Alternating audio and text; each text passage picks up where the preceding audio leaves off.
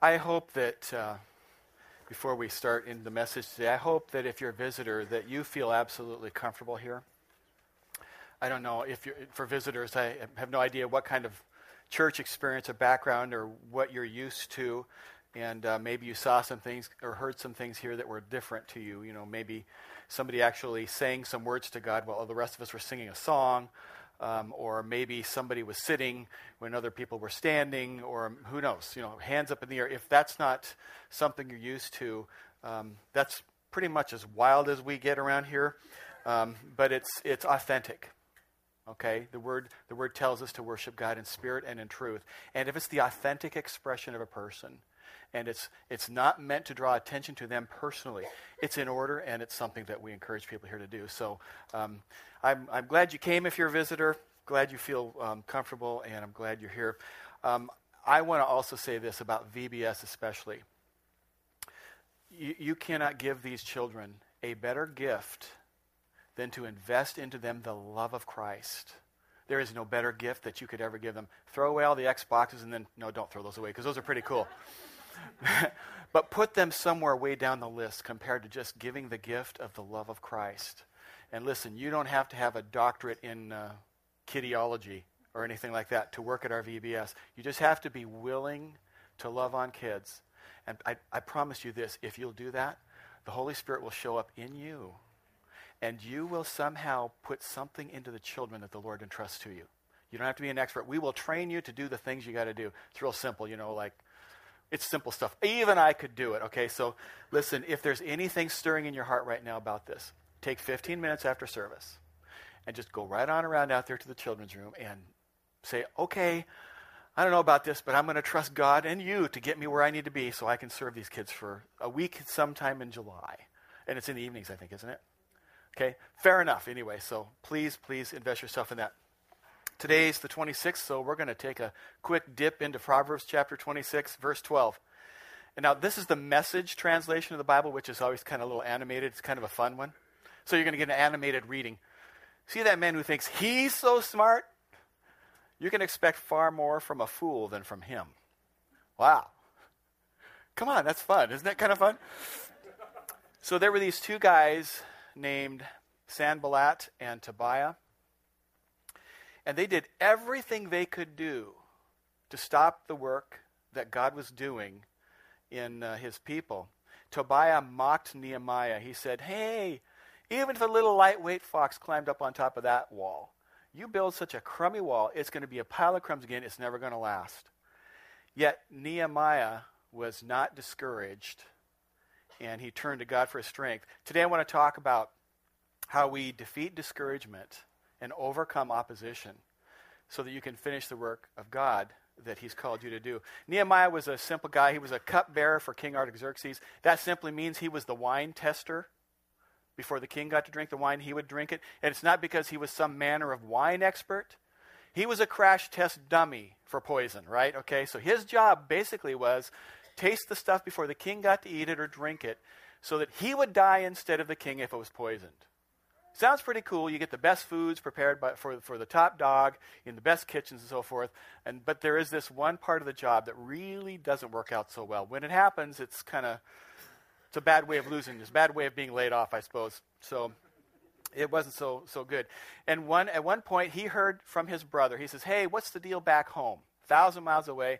How are things back home?" His brother says, "Well, it's the walls are down. It's the people are humiliated. The, there's vulnerability. It's just not too good a deal. And when he heard that news, it broke his heart. And he responded in a way that I think um, we do sometimes, and I'd like us to do it all the time, and that is that he just kind of sorted through this and he says, you know what? Somebody's got to do something about this, and it just might as well be me. So he prayed, and um, and prayed and prayed, and then he went to the, the king, to Artaxerxes, and got permission, which was a miracle. There's a whole backstory. I'm not going to go into it today. We've been there. Got permission to travel back and to rebuild the walls. After 140 years of hopelessness, Nehemiah brings hope to this, this crowd of people living in this city. And um, as soon as they started to make progress, sure enough, there was a problem there can be some problems because whenever you move forward for God, opposition is always going to show up. Whenever you move forward for God, op- you decide to help the kids at VBS, opposition is going to show up in some way. That's not a very good sales job, is it? but it's the truth. Some sort of opposition is going to show up. So, sure enough, some of these people in Jerusalem, they had they had oppo- they, they had opponents. They had Sanballat and Tobiah and some others that we don't know. These were political opponents, and their thinking was, we've got to keep these Jews down. We've got to keep them weak and vulnerable so that we can take advantage of them. They were basically protecting their own power and their own financial interests. So here's this unfortunate fact, and we're going to explore this a little bit today. Whenever you move forward for God, the enemy wants to stop you. Now, next week we're going to wrap up the series, and um, but today I want to talk about how to defeat discouragement and, and when you face opposition.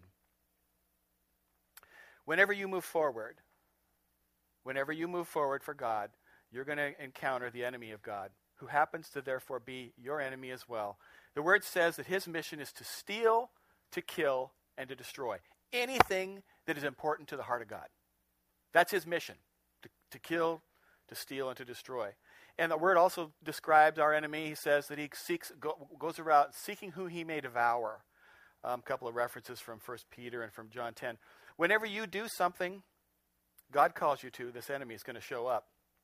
So I think considering, here's, here's the funny thing though. I, I look at Nehemiah and I think considering the background, we should expect things to go smoothly. Okay, here's this guy, he's a thousand miles away, and right heartedly, he says, Yes, God, use me. I'm going to go and, and do these things. So you'd think God would say, All right, grease those skids, move things out of the way. And, and you'd think, think that that would be the way things would go, right? right, that's what we would think. But actually, no. And the reason, here's the point that I want to make we don't face opposition because we're doing things wrong. We face opposition because we're doing things right. We've got to think of who's opposing us and what it, what would it be. Okay, I know you're going, oh, great, great news, Terry. Thanks for that. Because I've been facing some opposition, so that must mean I must be moving towards. I mean, I mean, I, will give you a couple. I'll give you an example. Um, sometimes, though, we we face opposition it has nothing to do with right or wrong. It has to do with the decision that we made. Um, Lisa and I, um, we have a place that we like to go sometimes, and we get away on vacation. And and when I think about this, we can be in a place where we're spending time, and there's a place, another place we like to drive to. It's probably four miles away at the most, but it's to get there, you take this long, you know, the road you drive around and up this highway, and but to get back there, it's like an hour drive, an hour, a good hour, maybe more, to get from A to B, four miles away. Now, I'm tempted sometimes, you know, I, I never have the right equipment, but I'm tempted to think, you know, with a four wheel drive, you just, it'd be kind of cool and you'd be right there. But the truth is, unless you had some kind of a Superman four wheel drive, it would be probably more close to a half a day drive or maybe three quarters. Maybe a whole day by the time you add in the tow truck and the humiliation. I mean, I mean, sometimes we face opposition because we get off of the approved roadway. And when you get off of the approved roadway or the recommended or the safe roadway, you should expect that there are going to be ruts, potholes, logs, and other broken ball joints, and all these things that go wrong because you've chosen not to go on the approved way. That's not what I'm talking about. I'm talking about the opposition we face when we are on the right roadway. And uh, we just have to understand that because think about it like this why would your enemy pay any attention to you if you're not doing anything to oppose him? So it's when we're doing something right that the enemy opposes us. You can probably think of times in your background when you were pushing towards God and you felt opposition. You experienced something. Well, I want to I want to explore this a little bit in Nehemiah.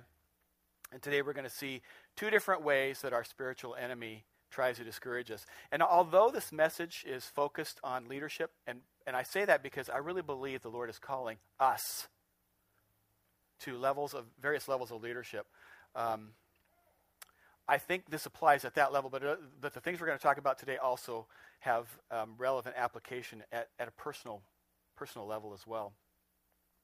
Okay, so two, two ways our spiritual enemy tries to discourage us. One, he's going to try to discourage us from the outside, external forces that want to come along and try to convince you to quit.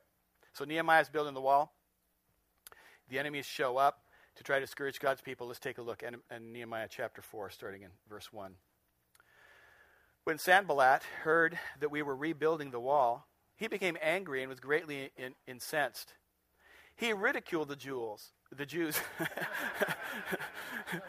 okay. he ridiculed, ridiculed the Jews, and in the presence of his associates and the army of Samaria, he said, Time out for a second. Notice something about ridicule that the power is based upon peer pressure. This great, scary guy, put him by himself, this stuff melts away. Anyway, here he says, What are those feeble Jews doing? Will they restore their wall? Will they offer sacrifices? Will they finish in a day? Can they bring the stones back to life from those heaps of rubble, burned as they are? And now his sidekick chimes in, you know, mini, whatever. Um, he says, Tobiah, Tobiah the Ammonite, who was at his side, said, What are they building? Even if, if even a fox climbed on it, he would break down all their wall of stones. So here comes this opposition from the outside. And that opposition from the outside comes in two forms, I can think of at least. The first form that I see is an obstacle. You're moving forward, you're making progress about something in your life, and all of a sudden you realize that if you've taken a couple of steps forward, all of a sudden you find yourself three steps backwards. For example, you know, maybe the Lord's spoken to you about getting out of debt. In fact, you're so excited about this, you're going to name your first baby Dave Ramsey, and you're going to live life off of, off of, a, you know, it's a little girl, and I feel sorry for her, but, but um, you're going to live on a cash basis out of envelopes. You're doing all these things. You're just starting to do it, and your transmission falls apart, and it's a $999.99 repair bill. Two steps forward, three steps back. Or maybe you decide you're going to lead your family spiritually, you're going to rise to something new and fresh, and you're going to start reading your Bible, and you're going to start praying together, and then your teenager says to you, I don't know if I believe in God. Two steps forward, three steps back. Or maybe, you know, you run a business and you've decided this business is going to stand for God and I'm going to instill some qualities and some character issues and some, some godliness in the way we run the place. And then a year from now, you find out that you've lost all your employees. They've, for one reason or another, quit. You feel like you took a step for righteousness, two steps forward, one step back. Our spiritual enemy doesn't attack you when you're doing something wrong. He does it when you're doing something right for God. And these obstacles that come up are going to try and talk us out of doing exactly what the, it is the Lord wants us to do. Two steps forward, three steps back. Exactly where the enemy wants us to be. He wants you to say, oh, this is too much heat. I think I'll just back right back out of the kitchen. Too much heat in there. I want to encourage you don't let any obstacle discourage you from doing what God called you to do. The second way that we'll face opposition from the outside is with criticism. Criticism. Oh, man. Bless that little one with love and with whatever it needs. Way to go, mom. um, the second one is criticism. So we got Sanballat and Tobiah. Who are you, you feeble little Jews? You uh, a little fox could defeat your wall, you losers. And you're going to get this too. I, I, know none of you have ever been criticized. No, you're going to get this too. You may be pretty excited about something you're going to do on behalf of God, and you, you, you decide, okay, I'm going to get a few men together and I'm going to have us a Bible study, and I don't know how this will go. And somebody says to you, You? What makes you think you could do that? No one's going to show up when they find out you're the leader. You? You can't even manage your own life. Or um, you decide to leave a higher paying job for a lower paying job because a lower paying job is going to use your giftedness and bring you joy and happiness, and it feels like it's the Lord. You decide to do that, and the people around you going, You're what? What are you smoking? You know, they're going to say, What? You're going to what? Leave a higher paying job. What are you, crazy? As soon as you start doing something right, your spiritual enemy starts to show up to derail you. You're new to God, And so you're reading your Bible and you decide you want to take your lunch break at work, and instead of whatever you used to do, you're reading your Bible, and some of your pals start noticing this and they start calling you some kind of a crazy, whacked out kook. Criticism. Trying to talk you out of the forward momentum in the kingdom that's going on in your life. And here's an unfortunate truth about something to understand. If you want to make change, if you want to do something significant, if you want to be a leader, enduring criticism is part of leadership. Should not be that way, but it's a fact. In our fallen world, it is. You need to know that if you're going to do something significant, you are going to be criticized. Sanballat and Tobiah, in different names, will show up in your life. Don't call them that. That's, that's not nice. You're a Sanballat. No, don't do that. Don't do that. And they criticized Nehemiah. It's interesting to note what Nehemiah did not do. he didn't he didn't call up his friends crying, Woo-hoo! He just doesn't understand me. If I could only get him to talk, maybe we can no- negotiate. Maybe I could convince him to change. Maybe, maybe I could convert him. Now, he didn't do any of that. He did two things that you can see as you look in the text. He took it to God, and then he got back to work. Anytime people criticize you, you do not have to go and lead defensively. You don't have to do that. You know, you don't have to beg people, "Hey, be on my side." You just take it to God and you get back to work. Okay, so Terry, do people ever criticize you? What do you think? yeah, yeah, people do criticize me. Um, they do, and it's it's it's it's hard, and um, yet you know I can I can think of I'll give you a, an example. Now this one goes back quite a ways. Like um, this is quite a long time ago. I was pretty pretty new in the business world. We had only been married for a year or two, and and I was working in this large corporation. They had hired me, and uh, there were morale problems. And in this corporation, there it was a very it was a it was a very unionized versus management mentality was present. The union versus the management. In fact, at this company, it was a large corporation, it was Pacific Northwest Bell. Many of you have never heard of them because it's the phone company back when there, it was the phone company. Anyway, a long time ago. And um, the place I was hired, there was a morale problem, and it was just this adversarial thing. And like clockwork, every three years there'd be a strike, and it was vitriolic, and then they'd go back to work, and da da da. And, and the animosity continued when they weren't on strike. There was just always this deal. And I was green behind the ears. I had no idea that it was like that. I had no idea. I, that was not my background. I was young. I mean, I just, I just didn't. I was naive, really naive even more than now. Anyway, so I, I, I show up to work, and I'd probably only been there for a couple months, and I'm chewing away doing my job and doing the best I can do. And, and uh, so the boss, the manager calls everybody together. We got to talk about morale, and I hear all this kind of whining stuff going on. I said, uh, Excuse me, not smart enough yet to keep my mouth shut until the right time. Yes, I, you know, yes, whoever you are, you know, new guy. I said, you know, I'm, I'm new here. This company hired me, gave me a job, sent me off to training. In that training, they invested in me thousands and thousands of dollars. They put me in a hotel. They gave me an expense account. I got to have steak dinner, which isn't my normal thing, paid for by the company. I mean, this company has really invested in me. I'm grateful. nice speech, Terry. You know, you could just I didn't realize it at the time, but you could just see the animosity building towards me among my, my coworkers. They were ticked. Because I'd broken the rule. We're against them no matter when they're right or wrong. We're against them, was kind of the attitude. I didn't realize this. Well, there was one gal who I can remember her name and her face to this date, 34 years later. I didn't know it at the time, but she decided, okay, bud, you better grow eyes in the back of your head because you're going to need them. And this gal really, in, in, in, in, in evil ways, decided that she was going to bring me down.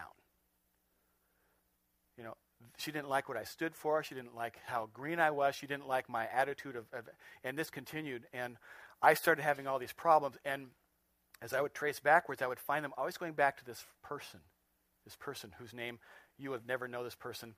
Um, but anyway, it just always went back and went back. And it hurt.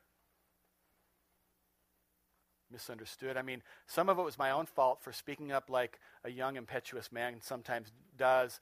Um, you know, you think you know everything, and so you just say what you believe, and you do it with conviction and no sensitivity, and, and that can cause problems. And so I, I earned some of the, the chafing that I got. I didn't earn a lot of it. A lot of it I, I got because I just stood for righteousness, gratitude. A good attitude was an idea that was just it just. And um, so what I I did was Lisa and I talked about it, and after all of the whimpering was done, we took it to God, and I got back to work. I decided I was not going to let someone else's attitude dictate my attitude. I took it to God, and I got back to work. Now, long story short, um, the hand of the blessing of heaven was upon me in that job.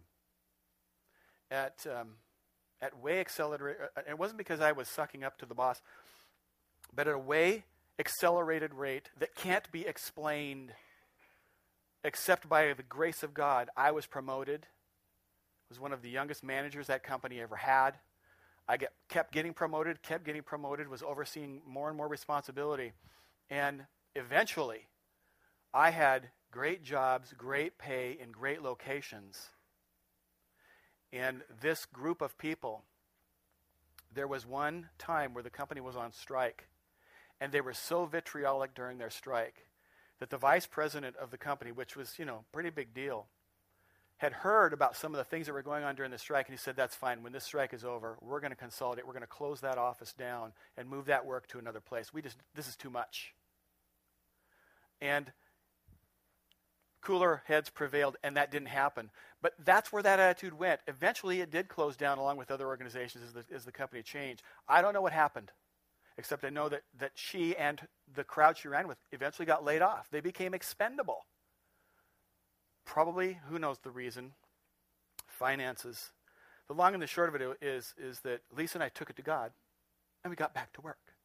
And God bless that. God bless that. Terry, another question. Does it ever bother you when you get criticized? Well, of course. I'm a human being. It hurts. It does. But I don't ever let that direct me into sloppy leadership. I just try not to ever let that happen. What I do is I try to take it to God and then I get back to work. Why? Because you don't answer to critics, you answer to God. And there are some critics in your life that it will never be your role to convince them. It will be the Holy Spirit's role through someone else. So take it to God and get back to work. Okay, so when you're doing something right, there's two ways the enemy is going to discourage you from the outside. The second way is from the inside. I know, you were ahead of me on that one, right? From the outside and then from the inside. So here we see it in verse 10. The insecurities of the Jewish people are now starting to flow out. Nehemiah um, chapter 4, verse 10. Meanwhile, the people in Judah said, The strength of the laborers is giving out, and there is so much rubble that we cannot rebuild the, ball, rebuild the wall. Oh, it's never going to work. Now, that's discouragement that's coming in from the inside.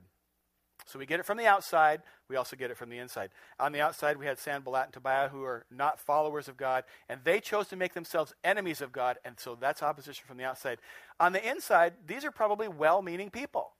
It's a good idea that we have a wall, but it'll never happen. We just don't have what it takes. Wall's been down 140 years. What makes us so special that we can do that?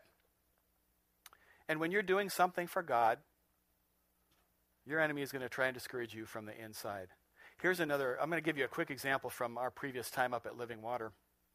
Um, we were pastoring the Olympia High School campus, and uh, I kind of pushed some things back in its formative stages. And uh, uh, if you may not be familiar with it, but it was a, a, a, campus where we had live worship. We had a live pastor present. I was that leader.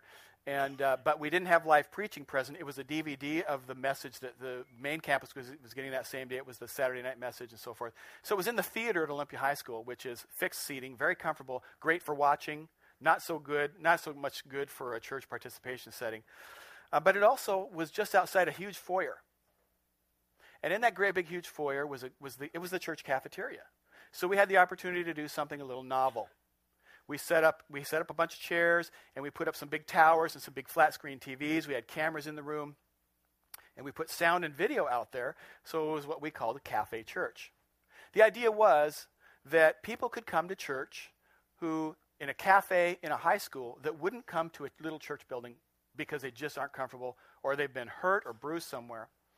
And you might guess there was some resistance to the idea because, you know, if you were to walk in there at any given time, you'd see on a Sunday um, people talking, worship's going on in the room, it's showing up on the TVs, it's through the speakers, but people in there were talking to each other or maybe reading a newspaper and drinking some coffee.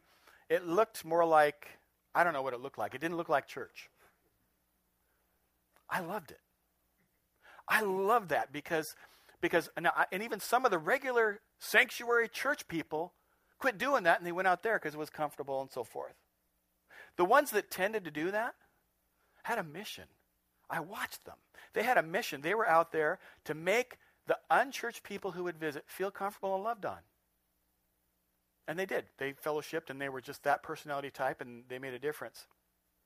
Over time, because I pastored that campus consistently, Lisa and I did, um, I watched people come, sit, read coffee, drink coffee, read newspapers, and leave. I watched them gradually over long periods of time, lots of them. They didn't want to do that anymore. Pretty soon they started paying attention. Pretty soon that wasn't enough. Pretty soon they wanted to sit in the room and be a part of what was going on. Not that they weren't already out there. The Spirit of God was in that cafe. But I got resistance from the inside. Because when you worship God, this is how you, you do it. Don't tell me any other way, because that is worship, right? I mean, I'm being a little bit strident about that, but there were people who really struggled feeling that somebody's sitting and reading a newspaper while other people saying, Glory to God in the highest, that was disrespectful to God. I don't think so. I think disrespectful to God is something intentionally disrespectful to God. Here you have someone who is being authentic.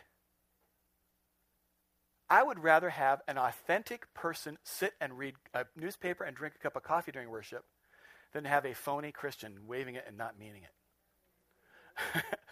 As a parent, I love the fact that we have kids in here.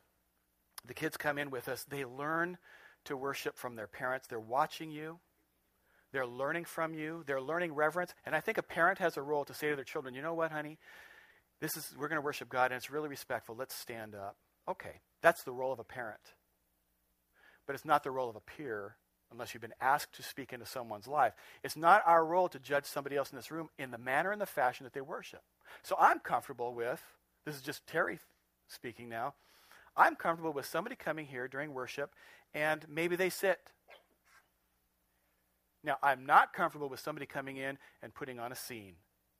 Somebody drawing attention to themselves. I'm not comfortable with that. I'm not comfortable with somebody coming in and causing a disruption for the people around them. But what I like is authenticity. I think during worship, and I appreciated last week, Eric was leading a song, and he said, You know, you might need to sit, do it, whatever, do that thing. I love that sensitivity because if someone is sitting, that doesn't mean they're not worshiping. Maybe they want to be standing with you. Maybe there's a problem with the ankle. Maybe they're just plain tired. I don't know. Just, I hope they're worshiping in spirit and truth. And there probably are imperfect worshipers present here every Sunday. I'm one of them.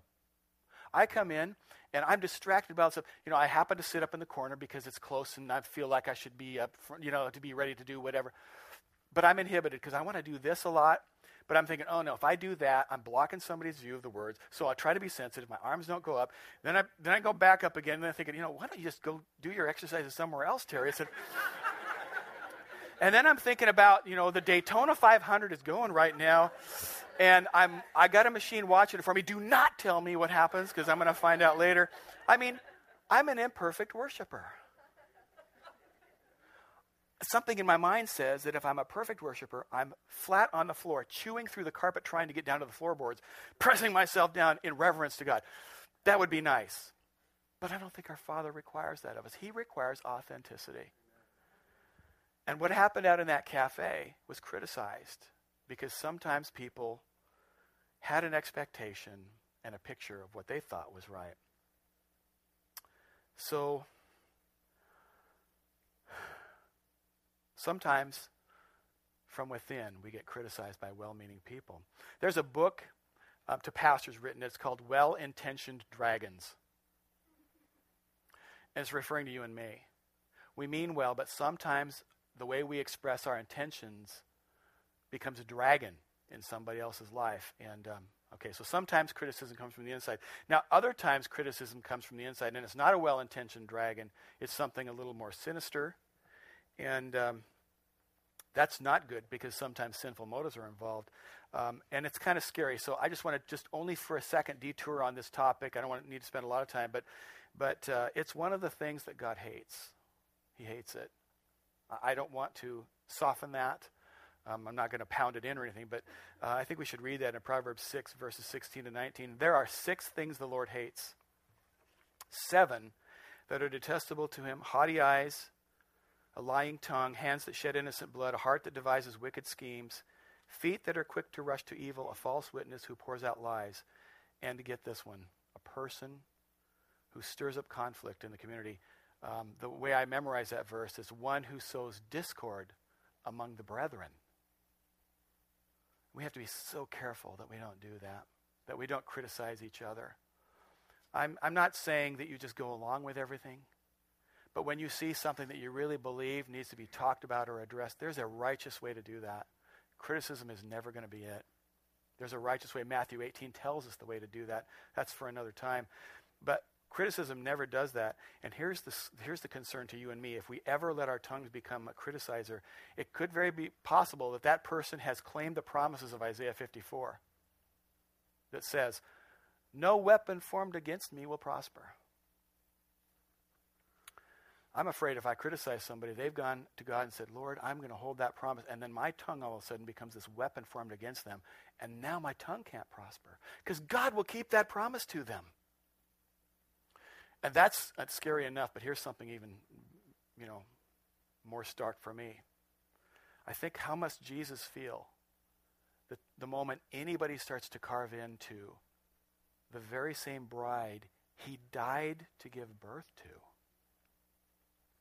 Pretty amazing. Anyway, so criticism kind of can have the tendency to dig in like a tick, you know, and and it's hard to get it out once it gets going. You know, who do they think they are? Who do you think you are to pray out loud? Who do you think you are to tell somebody else about your faith? You're disqualified. You're not capable.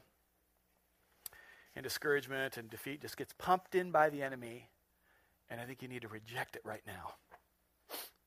Instead, you should believe that you're capable to defend the unborn, that you're capable to feed hungry children, that you're capable of taking orphan kids into your home, that you're you're capable. And you're, when you hear that voice, who do you think you are, and all of those kinds of things, you learn to deal with it because I promise you, when you learn to step out for God and do something significant, you're going to face opposition.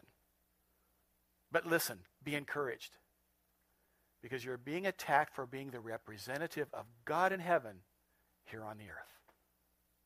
That's why you're being attacked. Because you've lined up with God. So, how do you defeat discouragement? Let's see what Scripture says Nehemiah did. Um, chapter 4, verse 14. After I looked things over, I stood up and I said to the nobles, the officials, and the rest of the people, Don't be afraid of them. Remember the Lord, who is great and awesome, and fight for your families, your sons and your daughters, and your wives and your home. He basically says, If you're discouraged, do these two things. One, remember whose idea this is. It's God's idea. God put something on your heart to go get involved in VBS. It's God's idea. He carries the responsibility for the engineering now. You just carry the responsibility for the obedience. He carries the responsibility for the fruit. You carry the responsibility for obedience and for following him. It's his idea. So, you know, here's, here's uh, Nehemiah basically reminding you remember, our God is awesome. Pharaoh wanted to keep our people down. And he tried to discourage us. And God said no. And he sent all these plagues and he pried Pharaoh's fingers. And Pharaoh not only released us, he said, Take the gold with you. And he did. And then when he changed his mind, and the, and, the, and, the, and the legions attacked and were sure going to kill us. God opened up the sea and we escaped. And then they came chasing us and God washed them away, just like He does with sin. Cool analogy, right? He, I mean, he reminds these guys about thing after thing, of time after experience.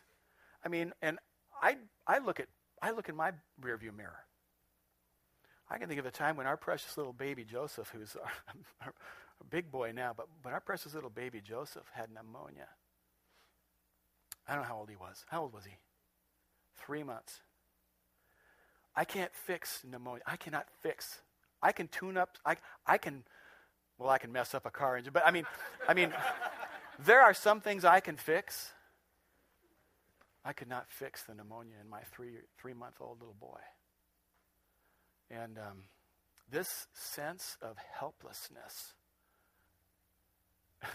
that was on me and with Lisa, I remember um, him being in a, in a place in, I guess, what equates to intensive care for infants in the hospital, and us being on the outside of glass walls. I remember other Christians sitting with us, and they didn't do anything to fix him either, but they just loved on us, and I was so blessed by that. But I remember the Lord healing my boy. I was so grateful because I couldn't do it. You can tell me natural forces were at work. Okay, whatever whatever. I'm just telling you, I remember God healed my little boy. And a whole list of memories. Just lots of them in my life that I've seen and watched intervene. When my heart was broken about something where God would come in and fix it and mend my I remember. And I want to say to you right now that for many of you, it's time to remember again. It's just time to remember again today. Tonight, tomorrow, keep remembering.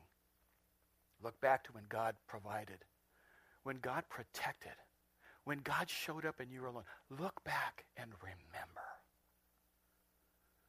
Okay, second thing is remember who you're doing it for, and then fight for your cause. Fight for your cause. Because if you only fight for yourself, you will eventually wear down, get tired, and give up. But when you fight for someone you love, someone who needs you, someone who can't make it without you, the Holy Spirit will give you a power that you never knew before. And you'll see Him show up in your circumstances. If you fight for someone else, God will give you the spiritual strength that you could never have on your own. Nehemiah says, Fight for your families, fight for your sons, fight for your daughters, fight for your wives, fight for their future. You know, sometimes Christianity is not a playground, sometimes it's just a good old fashioned battlefield. Sometimes that's what it is.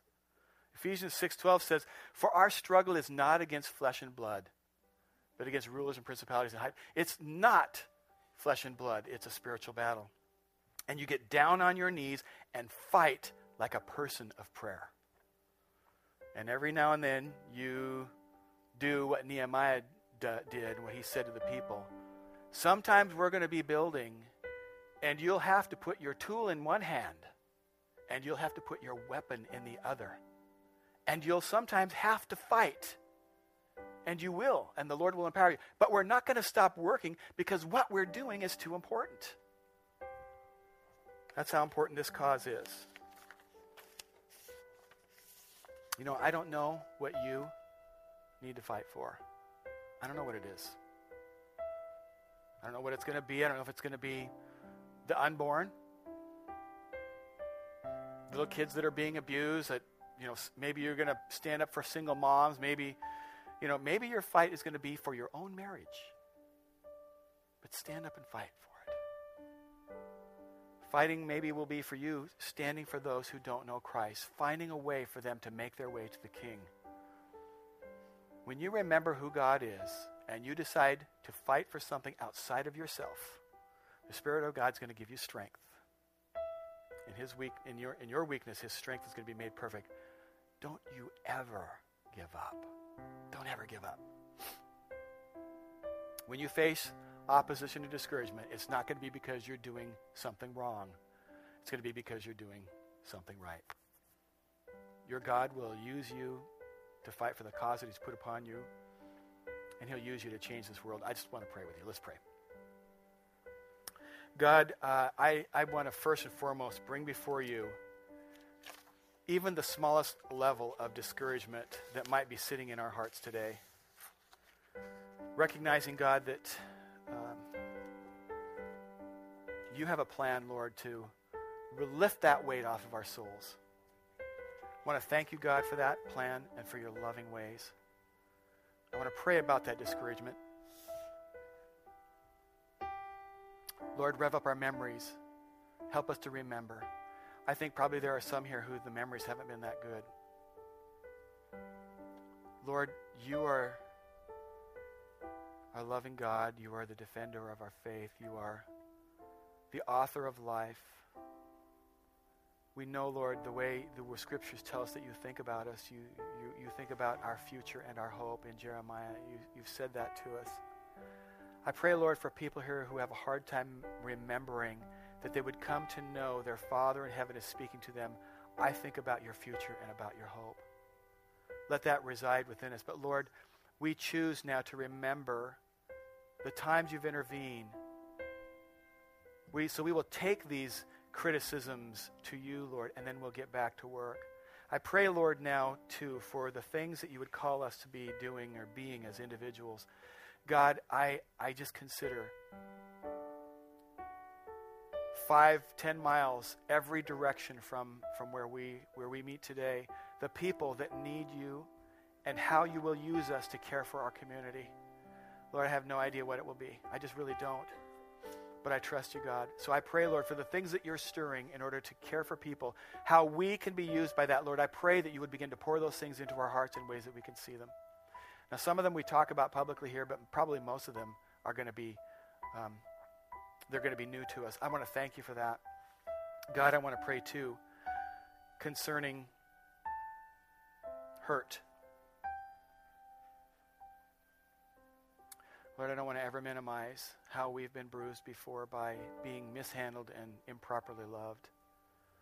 I pray, Lord, that, that this would be, that this house would be a house of worship, but that it would also be a place where anybody can engage with you.